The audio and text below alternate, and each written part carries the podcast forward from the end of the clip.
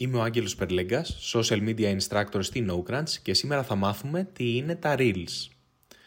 Τα Reels είναι η απάντηση της Meta, δηλαδή της Facebook, στο TikTok, το δημοφιλές application δημιουργίας και διαμοιρασμού μικρών βίντεο.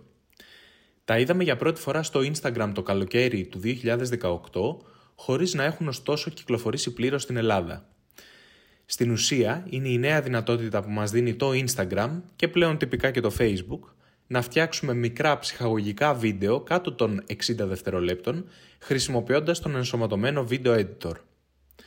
Τα Reels εμφανίζονται σε νέα placements μέσα στο κάθε application και χρησιμοποιούν περιβάλλον χρήστη και αλγόριθμο παρόμοιο με αυτόν του TikTok, παρέχοντας απλόχερα περισσότερη οργανική απήχηση στους δημιουργούς τους.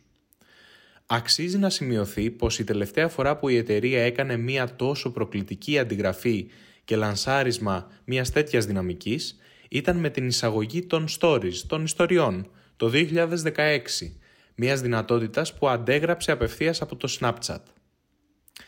Τα Reels έγιναν διαθέσιμα και στο Facebook την άνοιξη του 2022, χωρίς ωστόσο να έχουν κυκλοφορήσει πλήρως στους χρήστες στην Ελλάδα.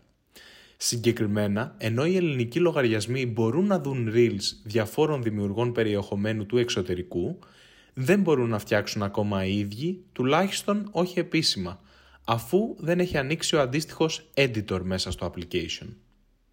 Αν θέλεις να μάθεις περισσότερα για το digital marketing, σε περιμένω στην NoCrunch.